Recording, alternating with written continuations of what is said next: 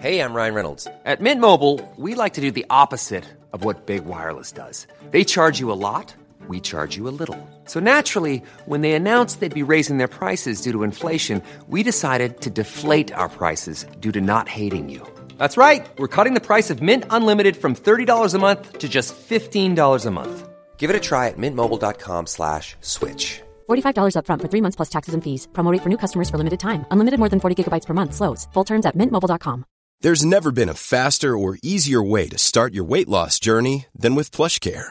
PlushCare accepts most insurance plans and gives you online access to board-certified physicians who can prescribe FDA-approved weight loss medications like Wegovy and Zepbound for those who qualify. Take charge of your health and speak with a board-certified physician about a weight loss plan that's right for you. Get started today at PlushCare.com/weight loss. That's PlushCare.com/weight loss. PlushCare.com/weight loss. Hi, I'm John McEnroe. I'm Bjorn Borg. This is Martina Navratilova. I'm Mats Wilander. I'm Stan Wawrinka. This is Mary Carillo. I'm Andy Murray. And you're listening to the Tennis Podcast.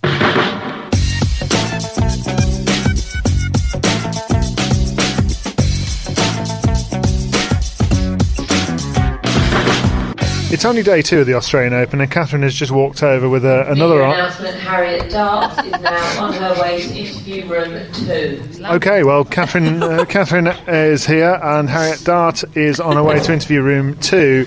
And just to finish the sentence before I was so rudely interrupted, Catherine, just before we came on air, said, "I'm off to the bar to get emergency beers." It's only day two of the Australian Open, but to put it into some sort of context, how many matches have we had today, Matt? Or how many did they have on the schedule?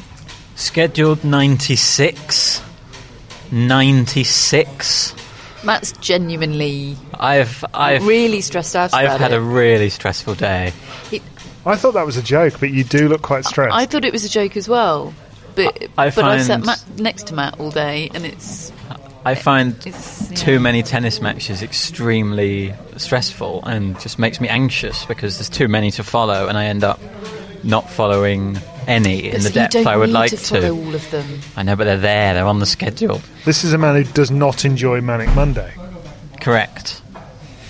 I feel the same about Manic Monday, but that's because all of those matches, because of the stage of the tournament, are pretty relevant. But I feel like today there was as many relevant matches as on a Manic Monday. Okay, but given that there were 96, you made Metsova Vondrusheva more relevant than it needed to be, Matt. You've made your own bed there. I mean, Matt, we're talking about that now. You were hanging on every ground stroke. I mean, we did have this out, Matt, when you picked it, didn't we? And it was so winnable. Oh, it was so winnable. Yeah. So just to remind everybody, Matt predicted that Marketa Vondrusheva would reach the quarterfinals of the Australian Open. This feels very Kozmova. Yeah, I seem to be jinxing the overs every Australian Open. She hasn't won a Grand Slam match since reaching the French Open final. Right. Okay. And look, that's a horrendous first-round draw, really, isn't it? Svetlana Kuznetsova. Hence why I thought it was an absurd prediction. Well, I don't mean to rub it in.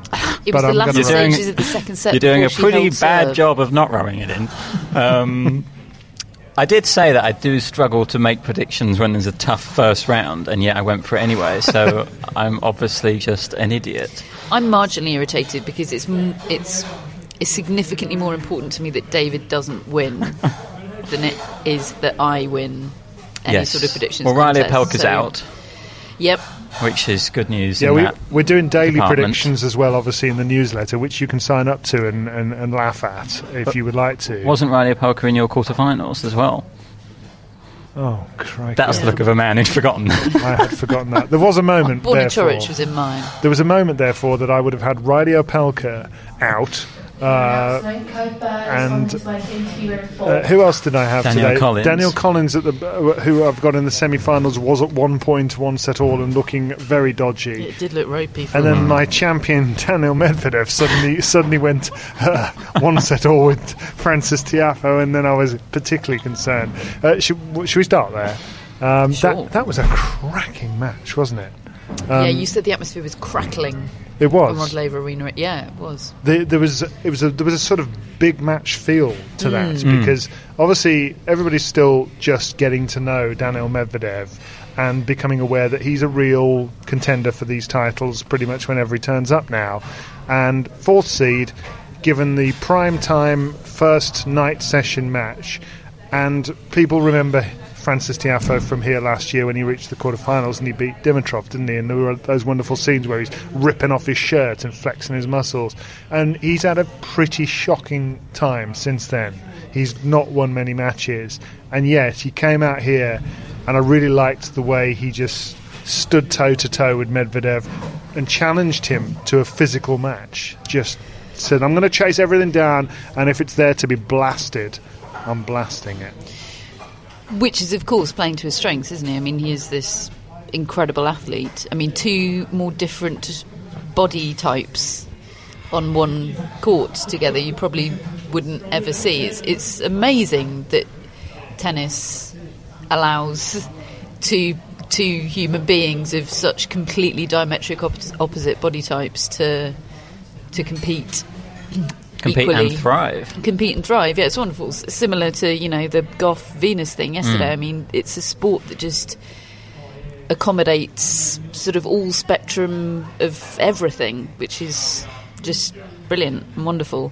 I mean, my eyes are very light sensitive at the moment, but I genuinely had to put sunglasses on to cope with Frances Tiafoe's T-shirt. It was fluorescent red, wasn't it? Yeah, your eyes started watering. I started crying at the sight of his T-shirt. And he had those shorts on. I mean, this is Nike's doing, everybody. Well, Grigor Dimitrov's doing, apparently. He designed it. Right. Well, the shorts are... They look like they've been... First of all, it looks like a pair of white shorts that's been put in the wash with that red shirt, and it's just scented as sort of pale pink. And then it looks like somebody's put them down on the ground and thrown about 3 cans of paint at them, different colours.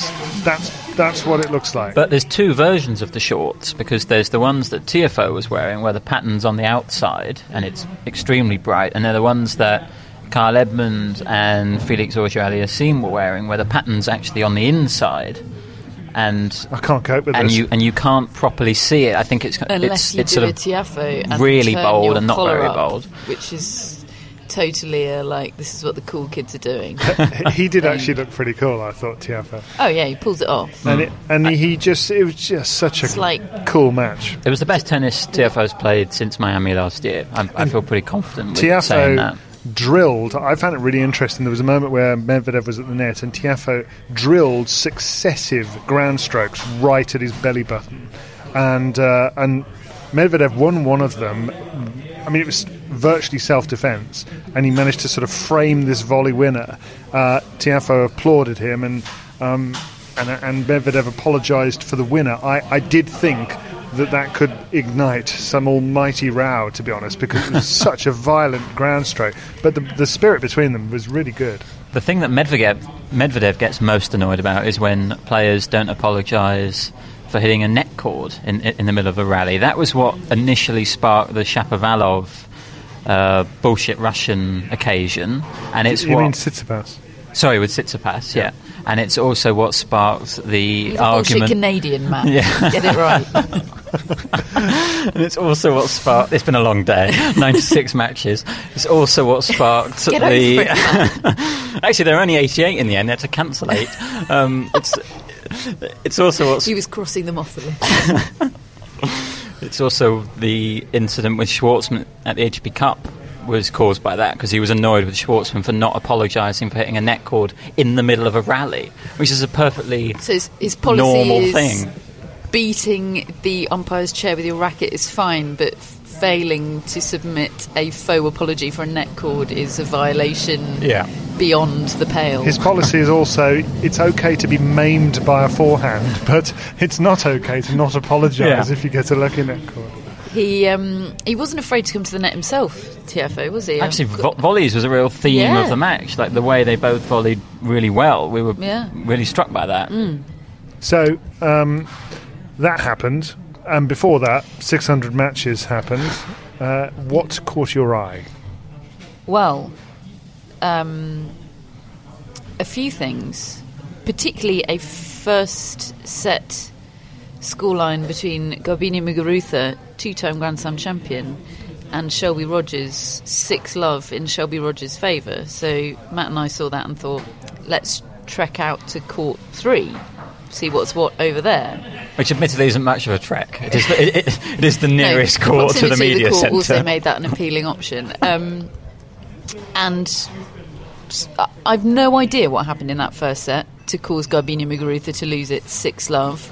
But after we arrived, she lost... One game in the subsequent two sets. So it remains a mystery to us how on earth she lost the first set 6-love. Right. It was because, I mean, she wasn't brilliant, it has to be said, in those... it was low quality all around. But, I mean... Yeah, how it can have been so completely different. There was not a point. There was not a point in that tennis match when it was close. No, it was a 3-set tennis match. Media announcement: Misaki Doi is now in interview room 2. Oh, good. Right, I'm awake. It was a 3-set tennis match. Brutal. Marin Cilic was in interview area 6 earlier, which isn't. It's not a room, is it? If you're in an area, it's just, that's basically a chat in the corridor. It's a desk with one stool. No offence to Misaki Doi, incidentally, who's just battled for 3 hours with Harriet Dart, and Harriet Dart got Britain a winner because and Britain has been a bit short of winners today. 3 players, Konta, Edmund, and both lost in straight sets, as did Katie Bolter, although she played pretty well against Elena Svitolina and forced a tiebreak from 5-2 down. Then Cameron Norrie had a 4-hour epic, which he should have won because he was 2 sets to 1 up, and it looked like he was going to win in 4 against Pierre Hugerbert, and then Hugerbert came back and won. And then Harriet Dart went toe-to-toe with Misaki Doi, and it was cracking stuff out there. She's got real attitude on court, Harriet Dart, hasn't she? She looks like a sort of... English Rose type Shrinking Violet, and then she gets out there and actually she's got some real spunk about her. Brings it. Yeah, she really does.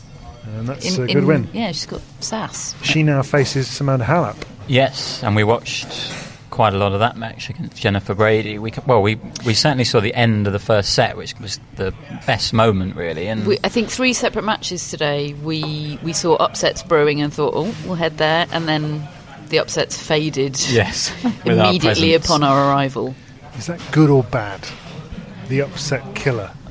I mean, I'm pairing. I'm pleased Halep's still in because she's in my final. Oh, she's in your final. Is she? Yeah. I think we need to stop talking about predictions. Matt's looks a bit... But she's still in. Flustered. She's still in. It's not good for your health, is it? She had an injury timeout at the start of the second set, but... That was to do with the fall that she had. She was physically okay, yeah, I think. She said after the match that she had felt really weird in Adelaide last year. She didn't... last week. Oh. Marco Cecchinato is on his way to interview room 5... Oh, there's a 5. That's higher than Cilic. That's a desk with area 6. Oh, there it is. I should say. Well, given we're talking about Marco Cecchinato, thank you to the announcer. What a player he is! I mean, he didn't win. He lost in straight sets to Alexander Zverev. But I mean, he should have won a set for a start. He was 5-3 up second set. But I just mean in terms of his tennis is so good to look at. Single-handed backhand, every shot hit with a purpose, whether it be a slice or a drive or a drop shot. He loves a drop shot. He's just a beautiful player to watch, Marco Cecchinato. But I'm sure he'd rather be a less beautiful player to watch and win more matches. I'm sure. I'm just saying, I don't feel like I've watched him, certainly on a hard court before, and watching him play against kind of a ball machine in Zverev and just watch them do their thing. It was unconvincing from Zverev, wasn't it? It was unconvincing, and yet I kind of felt that he would probably feel pretty satisfied with that because it was shaping up to be classic Zverev. Because it's a straight sets win. He gave himself every opportunity to turn that into an unnecessary epic 5th set, which you pointed out earlier, David. You said how many times has Zverev been 2 sets up in a slam and ended up in a fifth set, and the answer's 4, and it was all last year. So it's so, those memories are so vivid in our mind, because it just feels like every time he plays at a slam, that's what happens. I mean, the moment. I was covering the match on 5 Live. We were sort of trying to stay across. We had a 5-hour period where we literally had all of us, all three of us commentators, watching different matches. I was on his, and I mean, I kind of made what I thought was, I mean, it was a pathetic little gag, but that he's won the first set, so I'll see you in about 3 hours, because I kind of felt we'd still be there. It's a decent gag. About 3 hours later. But the fact is, he got the job done in straight sets, and it wasn't great, but that's what is it you call it? Hashtag growth? Growth, oh, yes. God. He's pledged $10,000. So, to start the story from the beginning, tennis players have been doing this, pledging money for ACES or whatever it might be to bushfire relief in Australia, and tagging other players. I don't know what the genesis is of how they decided which players to tag. Like, Sharapova tagged Djokovic, and one presumes there was some prior discussion. Because otherwise you're just setting up your colleague to donate. Well, I say one presumes that, but then Belinda Bencic invited Alexander Zverev to pledge some money for all of his double faults, which... bit mean. Which, because that's what she's doing. Because that's what she's doing, exactly. Right. So providing him with an opportunity to sort of look heroic in two ways. A, to look self-depreciating and have a bit of a laugh at himself, and B, to pledge some money to bushfire relief. And he elected just to ignore that. No reply, no quote tweet, not even a retweet, not even a like. But he... Maybe he's doing a Tsitsipas detox. No, there's been other tweets. No, he is not doing this. More of that later. Have there been personal tweets, or have they been manager tweets? Company I don't know. Tweets. I don't think throwing shade at Kyrgios is a managed tweet. Anyway, after the match... Is now on his way to don't even know who that is. I think the shade has been thrown by Kyrgios, hasn't it? I mean, the fires have been stoked on both sides. Anyway, he asked for the mic after his standard on-court interview and pledged... I mean, brilliantly, but slightly confusingly, it's $10,000 per match win if he doesn't win the tournament, but his full prize money if he does win the tournament. And he did say, as a little caveat, I know I'm not the favourite.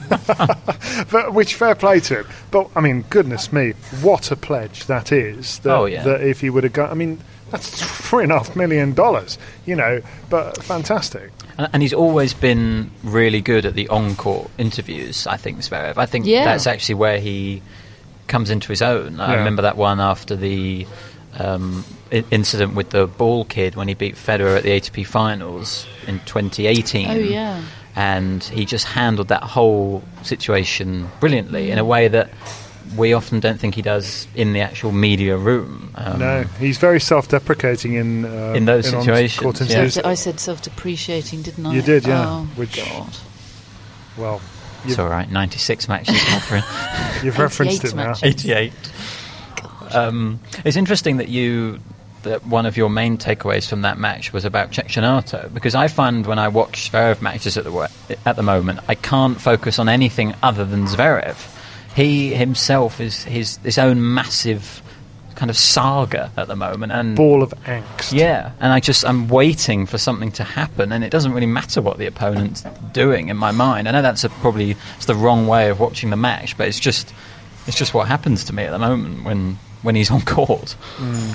Yeah, but he got through, and that's good going. Incidentally, he tried a tweener.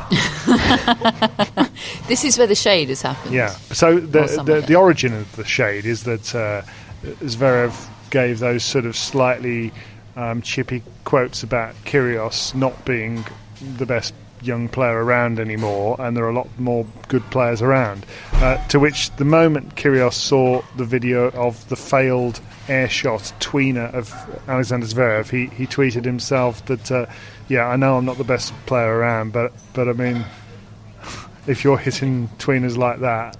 Shush. But unfortunately, he spelt tweeners as tweeters, and has subsequently deleted his tweet. Has he? Yeah. Oh, that's disappointing. Oh, well. Yeah. It was a rubbish tweener attempt. Oh, really poor. Yeah. The key with Kyrgios tweets is to screenshot them because they tend to disappear after 5 minutes. Whereas Kyrgios, I noticed that I covered some of his match as well. He won in straight sets against Lorenzo Sonego. Correct. And he actually hopes to get lobbed. You can see him thinking, please lob me. Please lob me. Just set me up.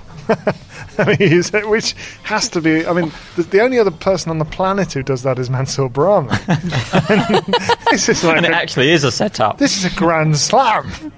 And he's thinking like that. So it is fascinating. You said on our Kyrioptimist group, which is possibly more Kyrioptimistic than ever before. Thriving.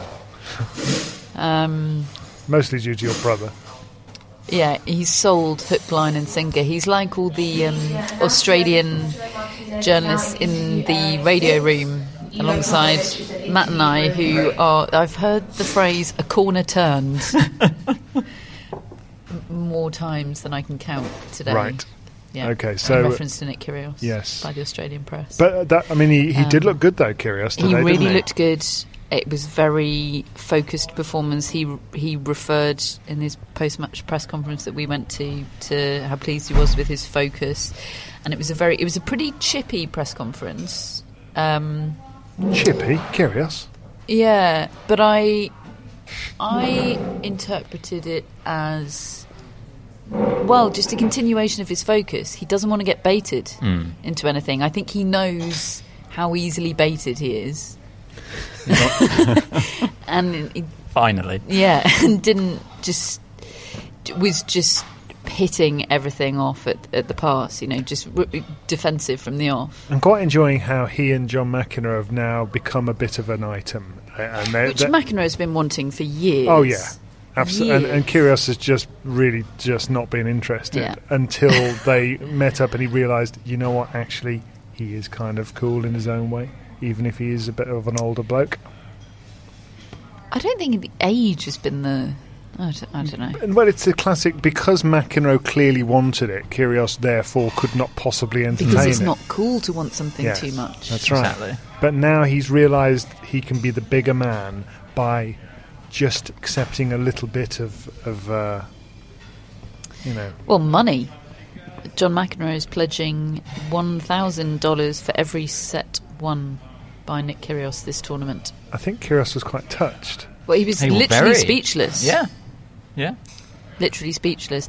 Didn't say too much about it in press. He just said, "Yep, that's great." Really, you know, just didn't want to get drawn on anything in press. He was wearing a bandana. Yeah.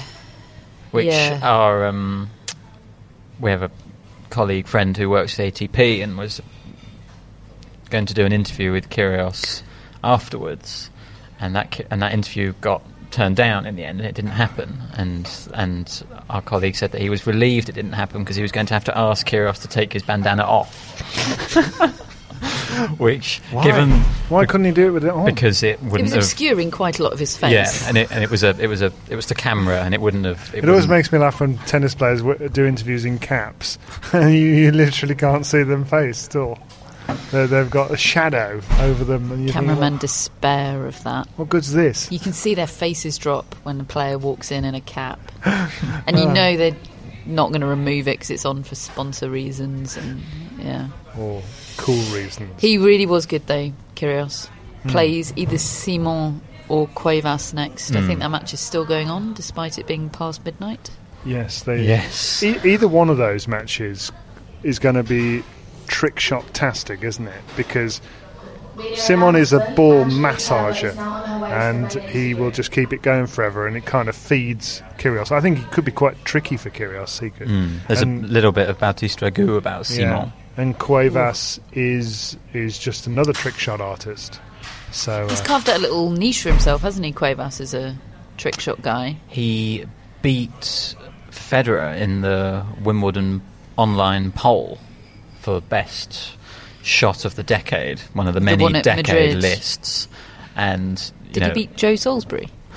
Yes, but I mean, Federer was winning all the internet polls over the winter, and he couldn't even beat Pablo Cuevas. Yeah, that GQ. If it's the GQ poll you're referring to, it's single handedly made an absolute ridicule of the concept of poles. Nothing wrong with poles. Was it better than my... He's not, clearly not more stylish than Timothée Chalamet. Was it better than my shin-high fading backhand volley punched away against you, Matt? No, wasn't that good.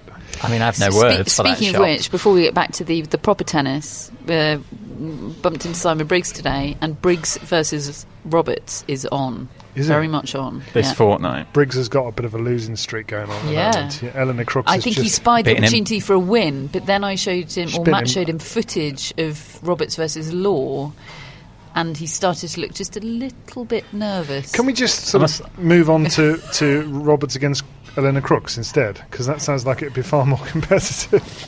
Really? Do you think cut out Briggs? Yeah. Cut out the middleman. Well, why don't I just play Briggs? It's going to be embarrassing if I lose now. But I think I haven't got my racket. Yeah. I've got Simon's Spare, which apparently has factory strings which are almost broken. Hey there, it's Michelle Norris. I'm host of a podcast called Your Mama's Kitchen. When I travel, I'm usually looking for a way to find a taste of home when I'm not at home. And one of the things I love to do when I am at home is entertain. And Airbnb allows me to do that. When I was in California recently, I rented a house that had a great kitchen. And when we were sitting around the table, we're all thinking, we're in someone else's house. Someone could be in all of our homes as well. If you have a home, but you're not always at home, you have an Airbnb. Your home might be worth more than you think. Find out how much at airbnb.com/host. Burrow's furniture is built for the way you live. From ensuring easy assembly and disassembly to honoring highly requested new colors for their award-winning seating, they always have their customers in mind. Their modular seating is made out of durable materials to last and grow with you. And with Burrow, you always get fast, free shipping. Get up to 60% off during Burrow's Memorial Day sale at burrow.com/ACAST. That's burrow.com/ACAST. burrow.com/ACAST. Hello, Tennis Podcast listeners. David here.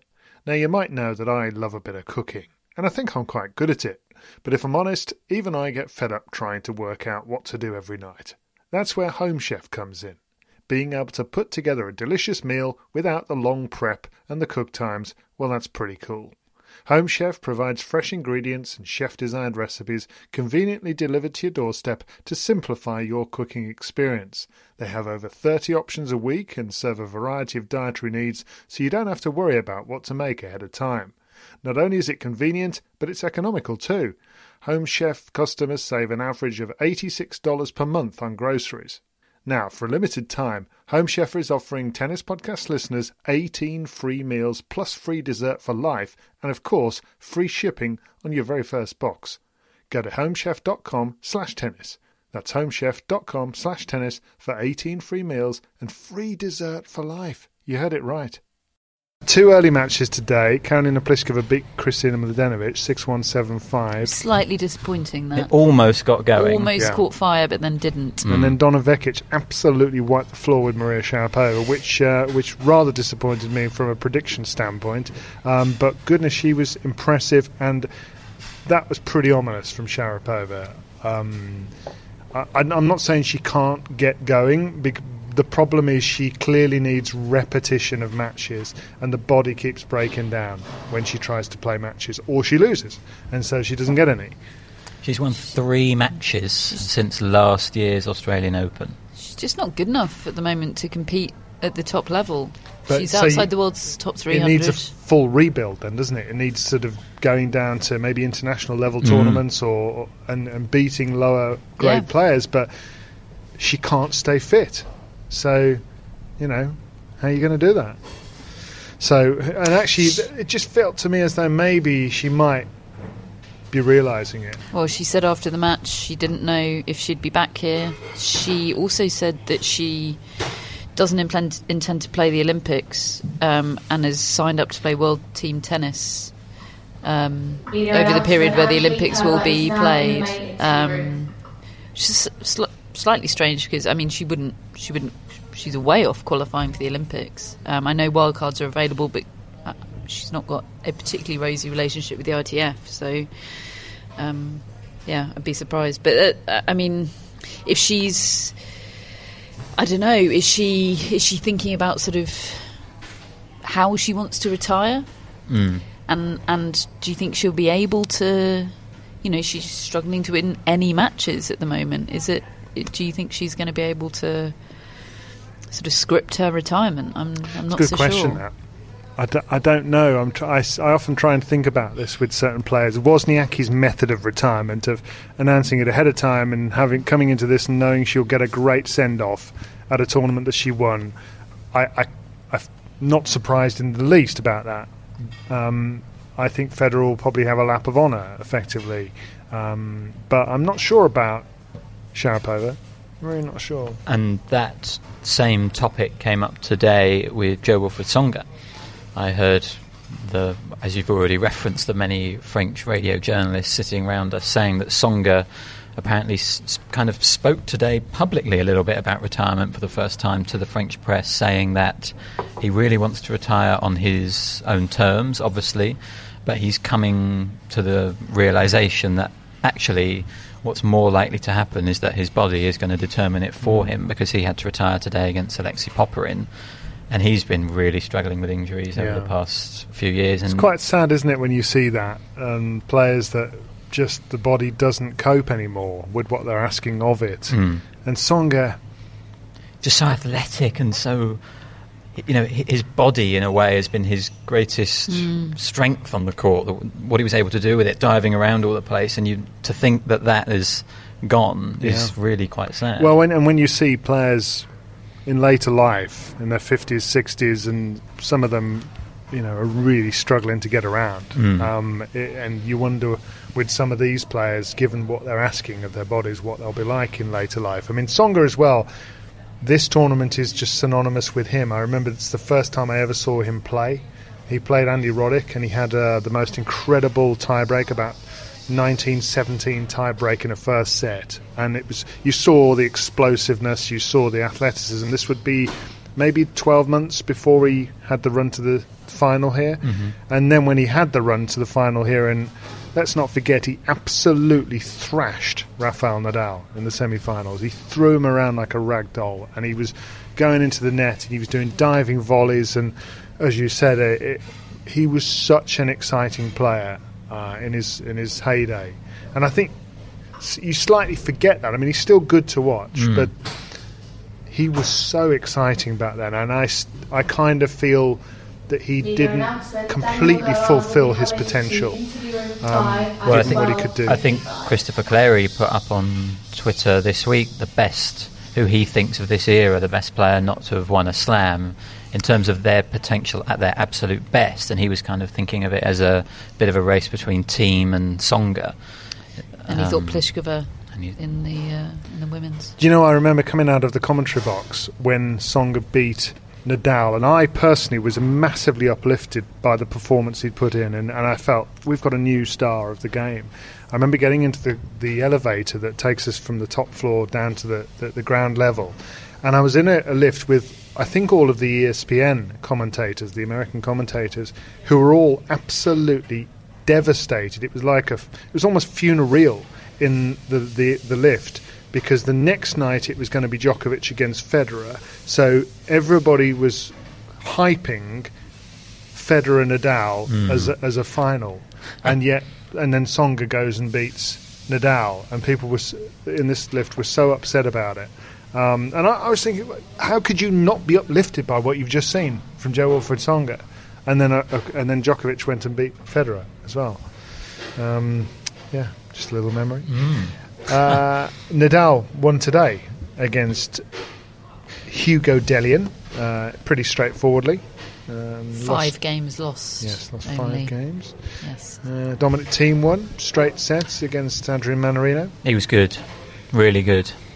I'm high on Thiem at the moment. You are, aren't you? I am, yeah. I'm feeling good about Thiem.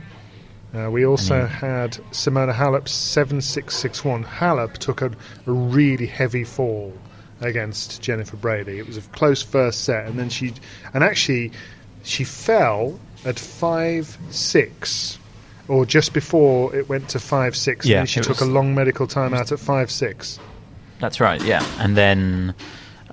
wrist problem, I think. And then... So Jennifer Brady served for the set at 6-5, and then Halep broke back, got it to a tie break, and won the tie break. And it was a really high quality period of the match. Jennifer Brady, obviously in great form, having beaten Ash Barty in Brisbane, and she's got a heck of a forehand. Jennifer Brady. I mean, I don't know the stats on this, but I would imagine that she's got one of the more kind of topspin heavy forehands in the women's game. She really gets a lot of racket head speed, and Halep was certainly had her running shoes on. She was scampering across the baseline, and just I find Halep so compelling to watch when she's in that mood, because she will chase everything down, and you kind of see her her internal struggle becomes very visible, because she just berates herself if she can't make this ball that is actually really hard to get back. But she expects so much of herself. She's in that mood. She's one of my favourite players to watch out there. Ernest Golbis won today against Felix Auger-Aliassime. Oh, who saw that coming? Why did I bring that up? Golbis is fascinating, isn't he?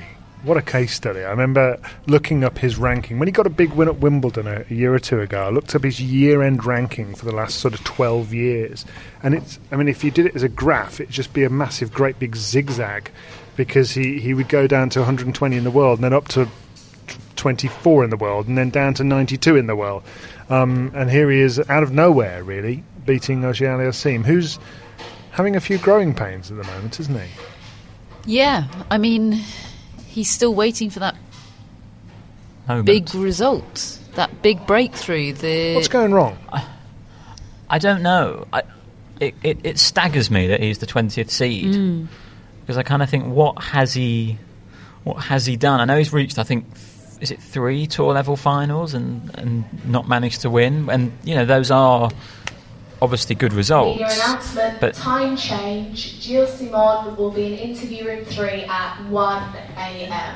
1 a.m. That's the sort of time we're talking about, folks. 18 minutes time. Did Gilles Simon win? Yes, he did. 6-1, 6-3, 6-3. That's tough for Kyrgios. ATP Cup captain. You could imagine Gilles Simon just draining the life out of a match with Kyrgios, and delighting in it, and just sort of, like scraping a chalkboard, you know, just winding Kyrgios up, irritating the crowd, and just making the whole thing thoroughly uncomfortable. He can't get irritated, though. Well, he's on probation, and probation suits him. How does Kyrgios beat Simon, though? That's the question. Does he have to try to blast his way through him, or what does he do to make that work? It's quite difficult, isn't it, to think of the best tactic that... Don't think Kyrgios is doing tactics. He's quite good at the old tactics, in a sort of let's just make it up as we go along kind of way. Yeah, I think he tries to put on the idea that he's not thinking tactically, but I think he is a lot of the time. One previous match between the two, Kyrgios has won it 6-4, 7-6 in Washington this year when he won the title. Ah, interesting. And he was very much in... chaotic tennis mode in Washington. I mean, most of the matches he played there were circuses, really. Thing is, Simon is quite happy to go 5 sets, isn't he? And just drag it out. Squeeze the life out of it. So that's all to come. I just have a feeling that we're waiting for Kyrgios against Khachanov. We're waiting for Kyrgios against Nadal. Yeah. Does it feel familiar? We've been here before. There's a big saga coming, isn't it? Right, any other match results that we need to talk about? Have we talked about the Brits much? No. We had a quick mention. Harriet Dart did well. Yeah, we've done that. It was all a bit disappointing from a British perspective today. Edmund and Konta didn't really... But at the same time, neither were that surprising. I mean, from a Konta perspective, she hadn't played. She's had the knee problem, and... But to be fair, she lost to Ons Jabeur in Eastbourne. You know, that's a even fit, that's just a bad matchup for them. It's a style of play. If you ever get chance to disrupt Konta, if you ever get chance to see Ons Jabeur play, take the opportunity. She's a treat, isn't she? She's just a ball player, you know. And what I mean by that is Konta's whacking these kind of precision ground strokes deep onto the baseline, and then suddenly out of nowhere, Jabeur will just play an audacious drop shot as though she's not really looking where it's going, but she knows exactly where it's going. She's great fun. I mean, from a Kyle Edmund perspective, I found the 3-set loss to Lajović, on one level it was a loss that Lajović was playing well, he's been in good form, it was an acceptable loss, but on the other hand it was everything. It was the most damning Kyle Edmund stat yet again. The fact that when he's 2 sets to love down, he has never won the 3rd set. He's lost all the matches where he's gone 2 sets to love down in 3 sets. And I know it. You know, if you're going to lose in 3 or 5, perhaps it doesn't really matter. But I just think that points to someone who is slightly unable to problem solve on court. It's all the same with Kyle Edmund. Whenever he plays, every match he plays the same kind of tennis. There's not much variety or texture in his game, and if an opponent's figured him out, he's figured him out. The one thing I am surprised about, though, is when I think back 2 years ago to when he reached the semis, he won a few matches the hard way, in the heat, 5 sets. Yeah, absolutely. If he splits the first 2 sets, he's fine. But it's when he goes two sets down that I think it's over. Physical endurance isn't a problem. I mean, some have suggested that he works sort of too hard, that he's too fastidious, he's too neurotic almost about that side of the game. I don't know if that's the case at all. I don't see what he does in the gym. I know that he seems fit enough. I think it's the mental staying power that's a challenge for him, and we don't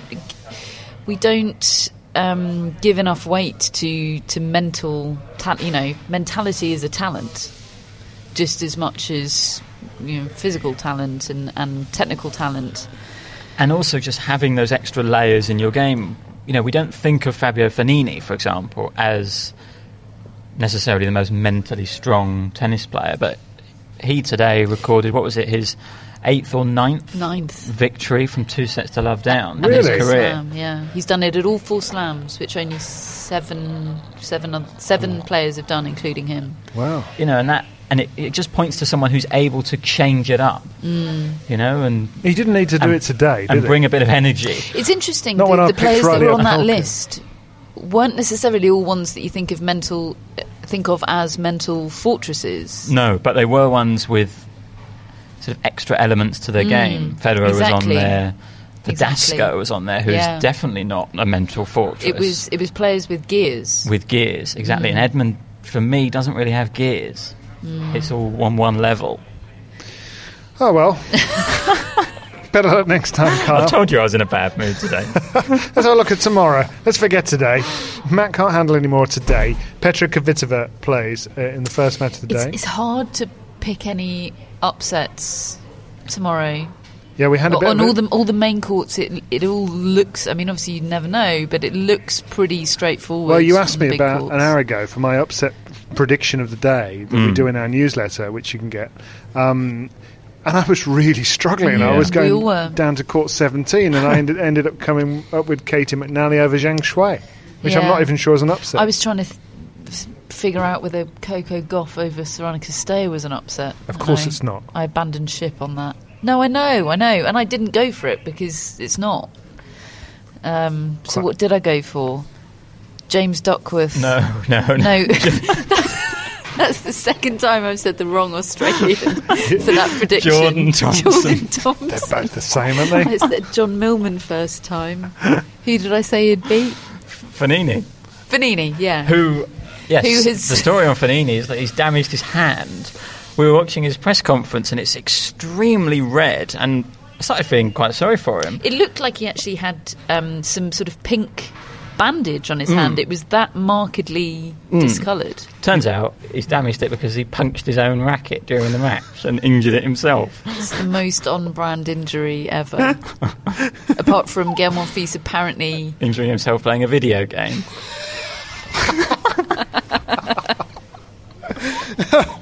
Oh, I think I might injure myself doing a podcast. Petra Kvitova against somebody called Paulo Badosa, who I've never heard of, from Spain. I'm going to get some tweets about how can I have never heard of a tennis player when I present the tennis podcast. So well done me. Ash Barty plays Polona Herzog, who I have heard of, from Slovenia. That could be quite interesting. That'll be a stylish match. It was, well, Pliskova threw some shade towards Herzog today. Oh, yeah? As she does. What did she say? She was spotted talking to Kikin Mladenovic before their match, and a journalist asked them what they were talking about. And she said, well, actually, we were talking about the schedule because we saw a match on Melbourne Arena that we didn't think should be on there. And it was Herzog against Pettersson, I think. Which, fair point. Blimey, that's excellent. Then after that, it's Tatsuma Ito against Novak Djokovic. We have Serena Williams first in the night session against Tamara Zidansek. And then in the final match on Rod Laver Arena, it is... Is it Roger Federer? It is Roger Federer. What about that?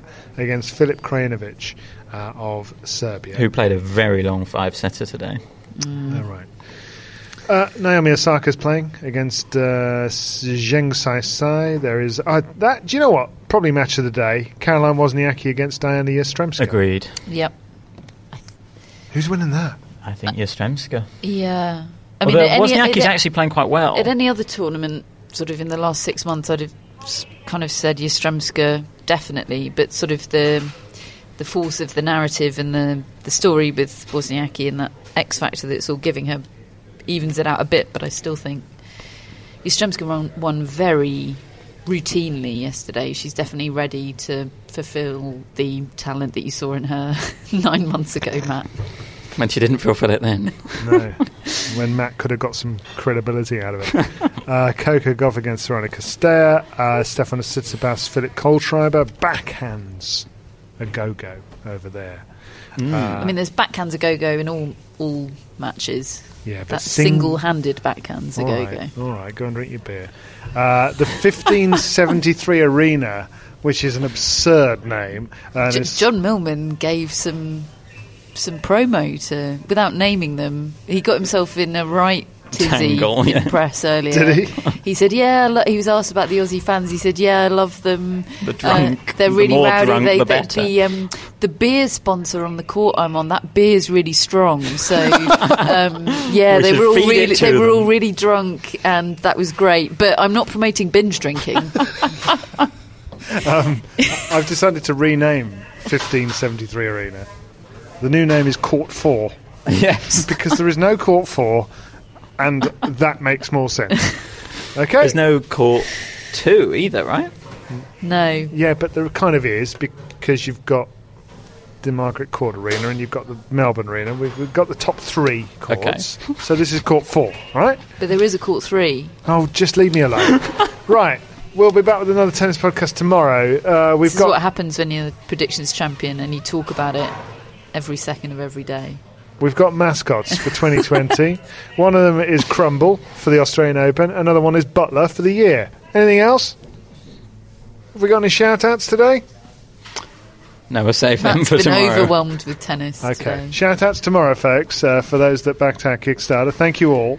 And thank you all for listening. I hope you're enjoying it. And we will be back tomorrow with more beers, with more announcements over the tannoy, no doubt. They've left me one crisp. There's a whole packet over there, David. They've had a full packet of crisps. They've left me one. So I'll go and enjoy that, and I'll speak to you tomorrow.